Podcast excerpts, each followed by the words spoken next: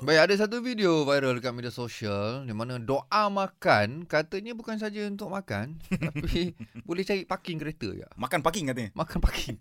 Nak dapatkan parking baca doa makan. Boleh ke? Ah itulah dia. eh, Kan, Kita ni tak tahulah nah tapi netizen-netizen ni macam-macam jawapan lah. Iyalah. Untuk mendapatkan kepastian lagi ya. kita tanya Ustaz Muhammad Rozi Rajab. Assalamualaikum Ustaz. Waalaikumsalam warahmatullahi wabarakatuh. Ustaz Rozi kalau pagi-pagi suara dia memang kalah suara kita weh. Tak Hmm. boleh makan. Insya-Allah. So Ustaz, macam mana Ustaz dengan doa makan tu boleh cek parking juga ke doa tu? Orang cik makan dia cik parking. ha. Berkenaan dengan soalan ini, doa makan yang kita selalu baca Allahumma barik lana fima razaqtana wa qina adzabannar. Mhm. Yang maksudnya Allahumma ya Allah ya Tuhan kami barik lana berkatilah untuk kami Yes. fima razaqtana di dalam apa yang engkau telah engkau rezekikan kepada kami Mhm. wa qina adzabannar Mhm. dan hindarilah kami daripada azab api neraka, neraka. ya. Mhm. doa ini pelbagai guna sebenarnya. Mhm. Bismillah tu sahaja. Okey, okey. Karena itu bismillah itu jangan kita ingat kita guna untuk nak makannya. baik. Mhm. Hatta kita nak mula kerja. Bismillah. Ya. Bismillahirrahmanirrahim. Kita nak mula buka buku. Bismillah. Nak mula tekan switch on. Bismillah. Nak start enjin kereta. Bismillah. Bismillah. Mhm. Tapi hanya untuk perkara-perkara yang Rasul sebut mempunyai urusan yang besar dan hebat.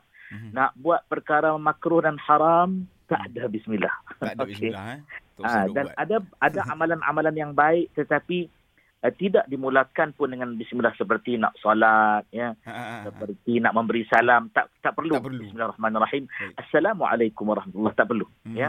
ha, tak perlu okey berkenaan balik doa makan tadi Ha, ha. daripada makna doa itu sendiri memberikan suatu pengertian yang cukup hebat dalam keperluan kehidupan kita Mhm.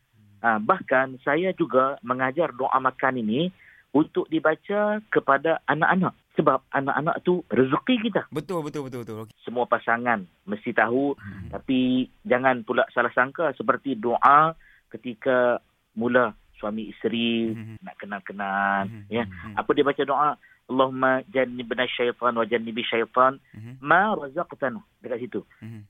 Ha, ya Allah jauhilah syaitan dengan kami, jauhilah rezeki yang kau akan berikan kepada kami ni daripada syaitan. Mhm. Jadi anak kita tu rezeki kita. Baik baik. Jadi kita kena doa supaya anak kita tu diberkati, jadi yang Hmm. soleh, Okey. yang hebat, yang baik-baik macam DJ kita dua orang ni. Ha masya-Allah. Mas, Tabarakallah. maksudnya kesimpulannya boleh je lah baca.